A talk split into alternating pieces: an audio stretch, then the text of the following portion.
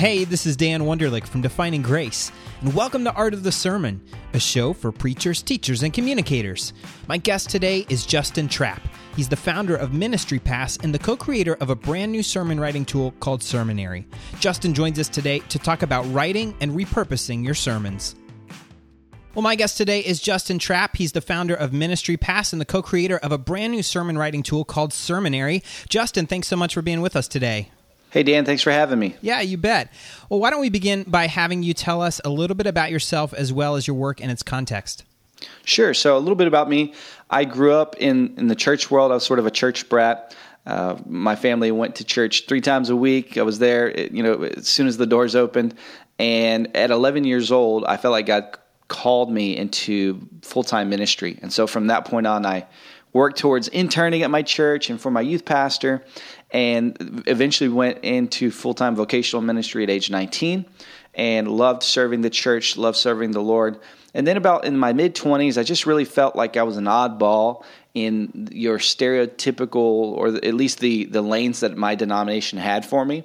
And so I set out to volunteer at my church, but help serve the church through business. And so we launched a company called Ministry Pass here several years ago, and it's it basically we create sermon series and media resources to help churches under 300 save time yet be more effective. That's awesome. You also have a brand new podcast yourself. Is that correct?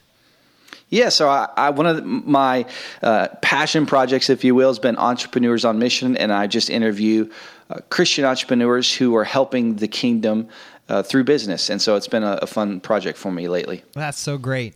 Well, and uh, you are someone who has communicated both inside the church and outside the church, but still sort of related to the church. Uh, and so I'm really interested to hear your perspective on this next question. It's one that we ask all of our guests. What are your philosophies or approaches to preaching and communication in general? And maybe if you had a mission statement or guiding principle, what might it be? You know, I don't know if I have a personal mission statement on preaching, but I'll tell you this: preaching stresses me out, and and the and the reason why preaching stresses me out is because I consider it a great responsibility to communicate to a diverse audience, uh, um, a single mother who's struggling to the Sunday school couple who's been at the church for 40 years to communicate the gospel uh, through a 35 minute message in a way that reaches and connects or at least plants a seed effectively for for for both of those parties and everybody in between. And to me, I think that's a real challenge, especially if you're preaching 40 plus times a year and you're not gifted at communicating like I am. I, you know, I, I, enjoy the process. I enjoy the journey every week when I was preaching every week, but it was something that I considered a great burden as well. Yeah. So I, I would imagine that you are like the vast majority of preachers in that you love the act of preaching, but the sermon writing process can be a little bit of a drag. I know that there is a minority of pastors out there who, for whom it's it's flipped. They love the time in the office with the books and maybe dread the the uh, the public part of it. But are, are you the are you the uh, the pulpit guy? You know, I enjoy it when I'm up there, and and as I get going, it's it's it's the procrastination part in the in the middle of the week that really eats me up. Yeah.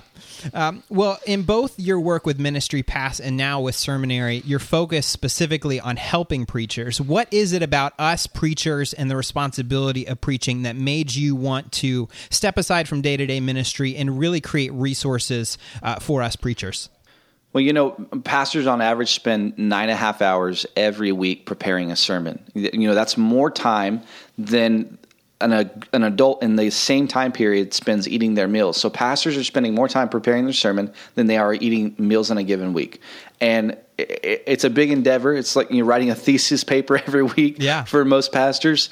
And you know it's important no doubt it's very important but you know i'll be honest dan I, I can't remember more than five to six sermons of from my pastor through the years. I can remember one specifically. There was one line that really hit home with me, but beyond that, I don't remember a lot of them. What I do remember is is spending time with him, him mentoring me, you know, events together, working, you know, side by side together in ministry. And so, while I think that preaching is very important, obviously, communicating the gospel week in and week out is is uh, a huge endeavor. I also think you know, pastors are so responsible for so many other things other than preaching. And so I wanted to be able to create resources that help them be more efficient, not take shortcuts, but be more efficient with their sermon preparation and, and sermon writing times so that they could have margin or they could have more time to focus on the most important areas of their ministry in that season. Yeah, that's so true. I, I think there's so many preachers out there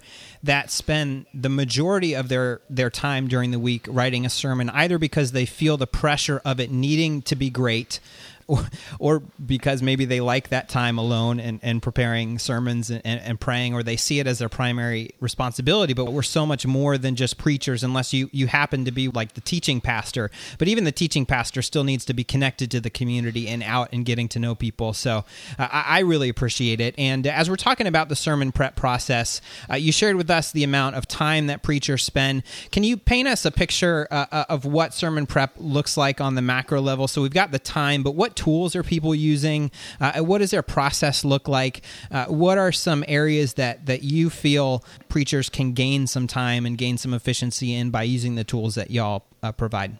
So this is going to be a self-indulged answer, but it came from our observations on a large scale. So we did, I have a big email list, and so I like doing surveys, just getting data from from pastors and church leaders where they're at on on a big scale. So when we do a survey, we'll have 1,700 pastors respond to a survey in one day, and through those surveys, we observed that while there has been tremendous technological advances in Bible research, Logos, the uh, folks at you know, Bob Pritchett and his team at Faithlife have done tremendous work with Logos, and there's a bunch of other companies out there.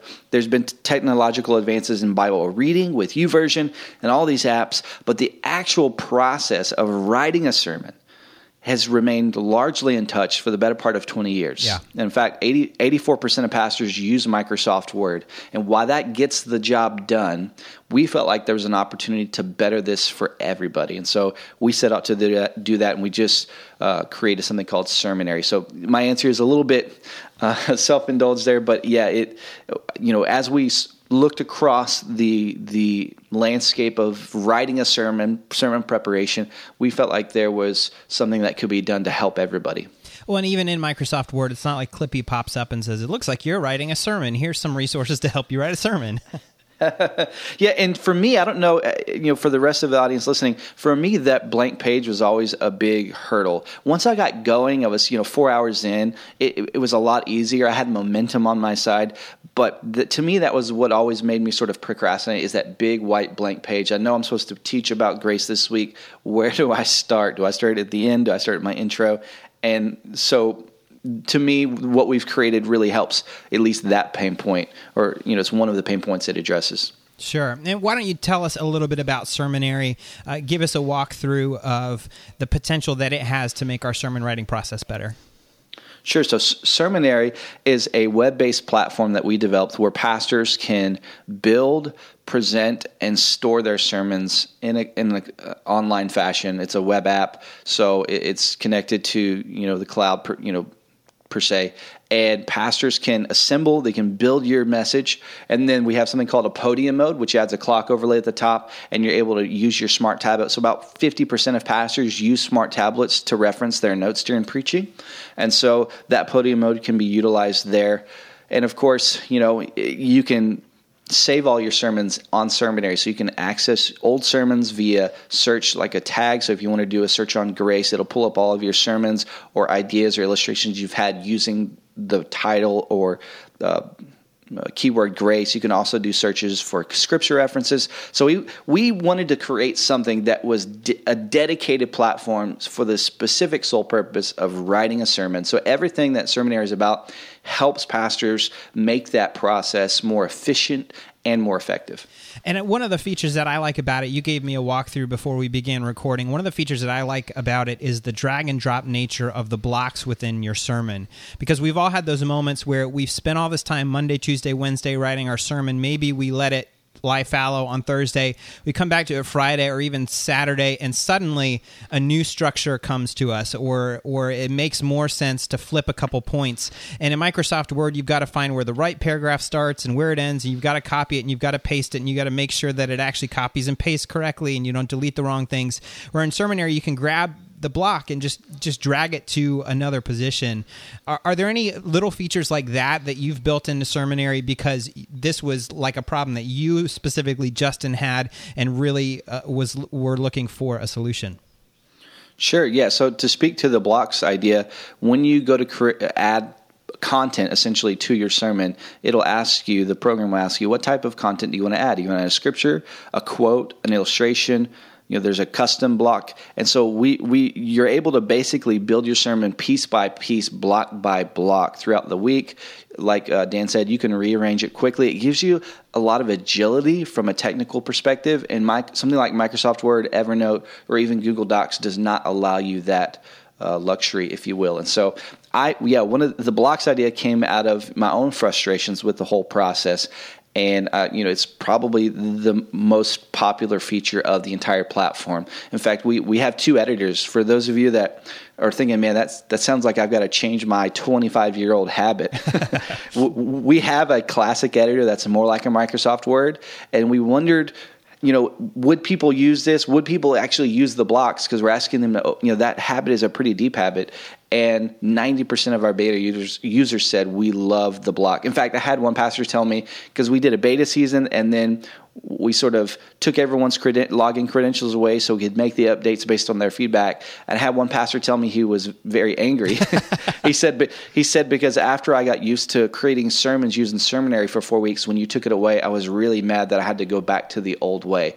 And that when he said that, I realized, you know, we're, we might be onto something here. Yeah, it's so great. I I was able to go take a communications workshop with Rob Bell. I've also heard a lot uh, from Jon Acuff about how he writes books and uh, they use physical note cards, but this block idea is very similar. It allows you to capture singular ideas or singular stories and then move them around. Uh, you also have an ability in there, uh, it's an ideas section where you can sort of uh, grab ideas or illustrations as they come, and then you can add them to messages later when they seem to fit in. Is, is that correct?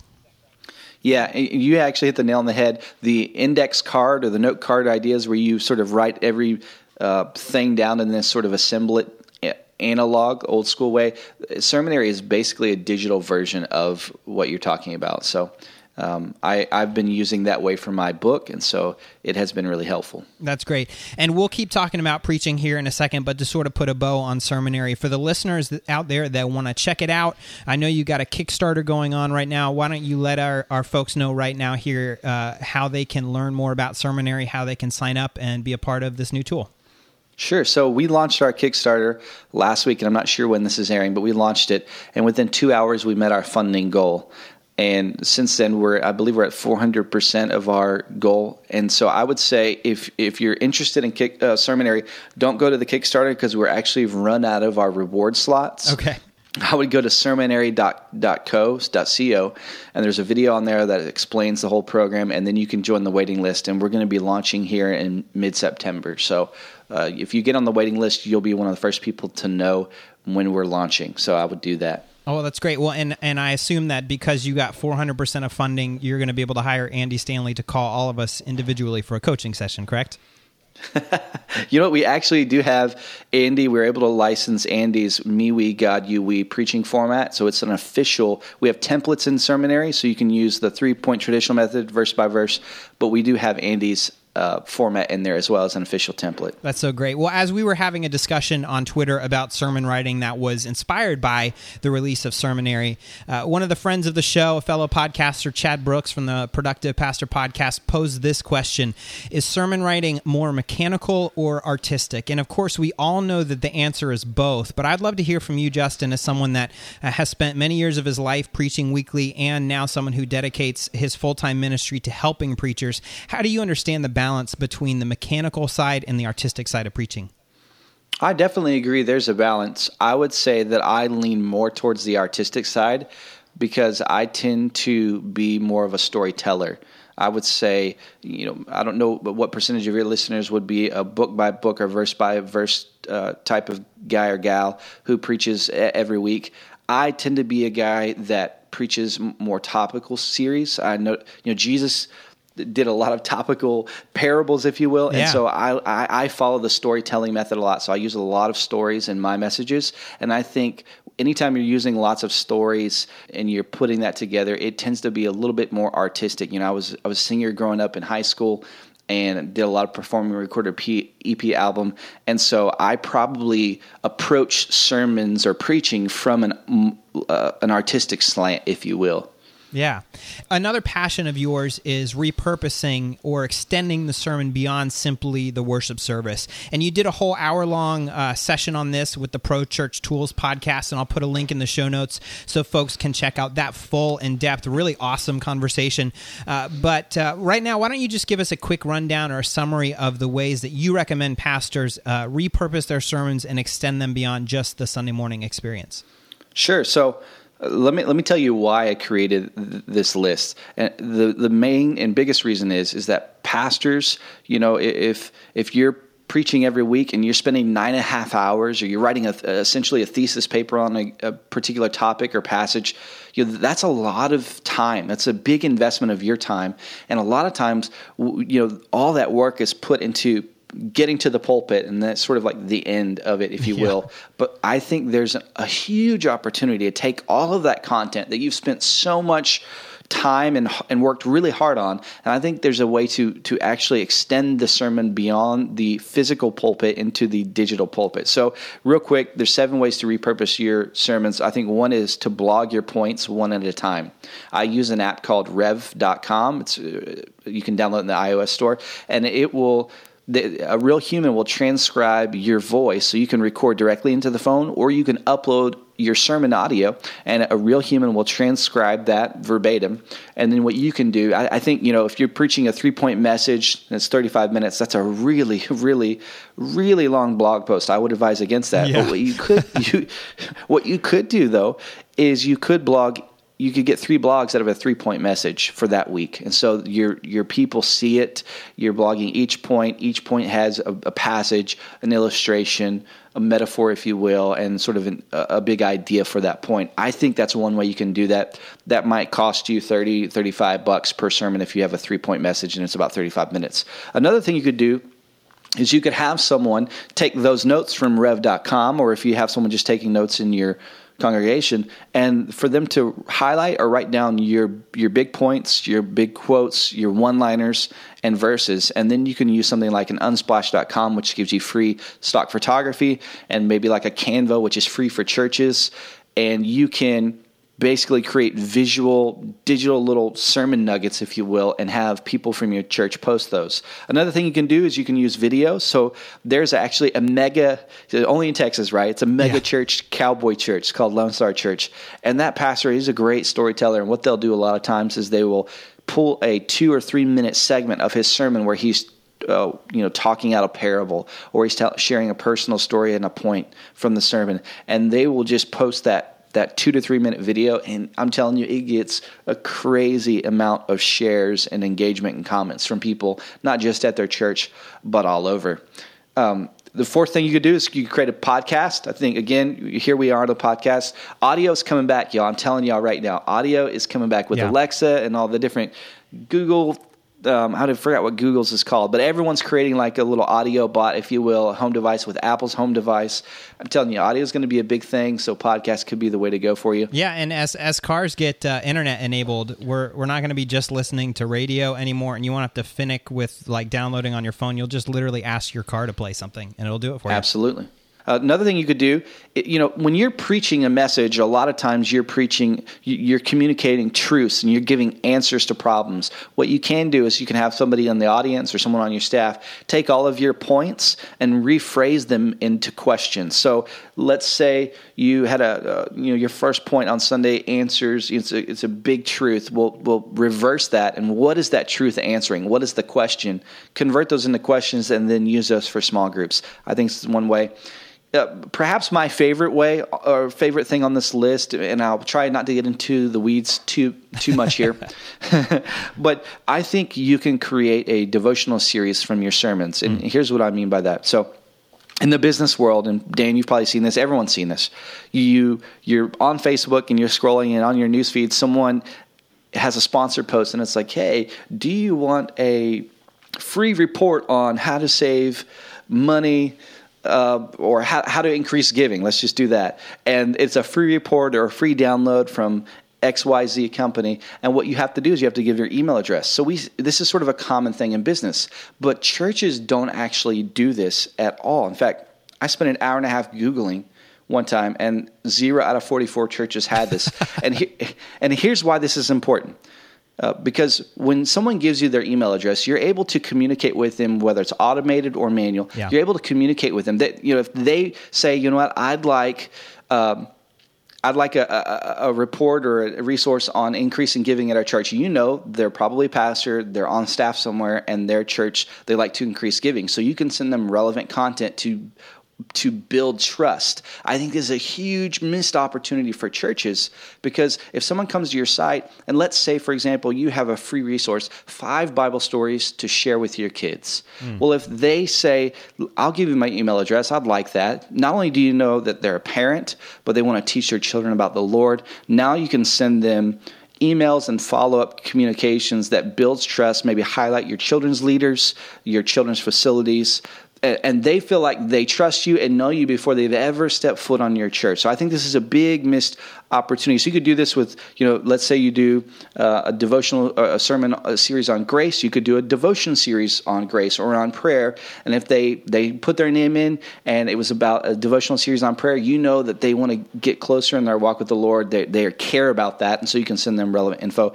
And then number seven, you know, I could go, I could go on for a long oh, time yeah, on yeah. number six, by the way. But number seven is write a book you know trust is built. So if you do a, a sermon series uh, you know you can take that sermon series and you can create a book out of it. There's a few companies out there. And the reason why this could be something that would be very valuable is if if you're a pastor and someone comes in for the first time and i know we all have our own little like meet the pastor or lunch with the pastor or you know xyz church dna or whatever those meetings looks like yeah. if you can give them a book and they take it home and they read about the church's story they read about the pastor's story and there's also about a topic that they might care about man there there is a trust that comes with that there's an authority factor that comes that it accelerates the trust process let me say that because you know if they're attending your church for 40 weeks in a row, that's really, they've only spent 40 plus hours with you. But if they read a book, they could probably spend at least 20 reading a book.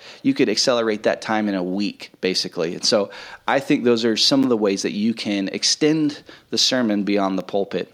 That's so great. And and again, we'll link to the longer conversation where you did get a chance to expand on all these points. But I did want to touch on that one, number six, the the lead magnet method. That is, uh, I use it on my website. Ten action steps for better church announcements, and everyone hates church announcements, and so that tends to inspire a lot of downloads and things.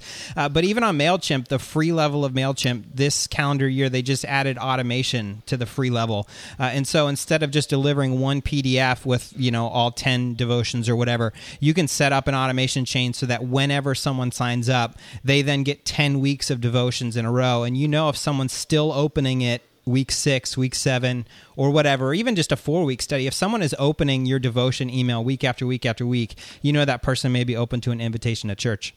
Yeah, I, you know, I think one of the common uh, thoughts we had, or at least I had growing up, is the biggest uh, you know hurdle for the church is the revolving back door. But i actually think that the biggest issue is getting people to show up first. If they show up first you have a lot better chance of getting them to continue to come back. And i think the, one of the ways that you can get them to show up first is by building trust through one of these seven things i just listed. That's so great. Well we have a set of questions that we ask all of our guests. And the first one is do you have a favorite or most challenging preaching experience?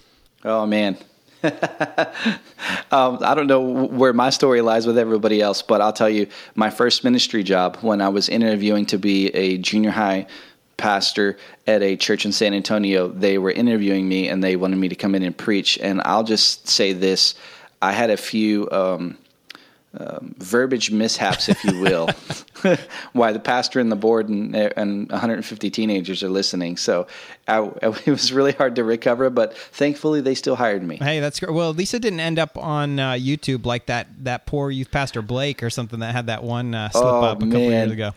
Oh man, I, yeah, I had something similar. Thank the Lord. well, do you do you prefer preaching uh, Christmas Eve or Easter? I prefer Christmas. I, I love everything about Christmas. I love Christmas even more now that I'm not on full time on staff somewhere. Yeah, yeah, absolutely. but I love Christmas. Yeah. Well, who have been some of the most impactful preachers or non-preacher communicators in your life, and why? I love Andy Stanley. You know, I grew up in a charismatic slash dogmatic environment.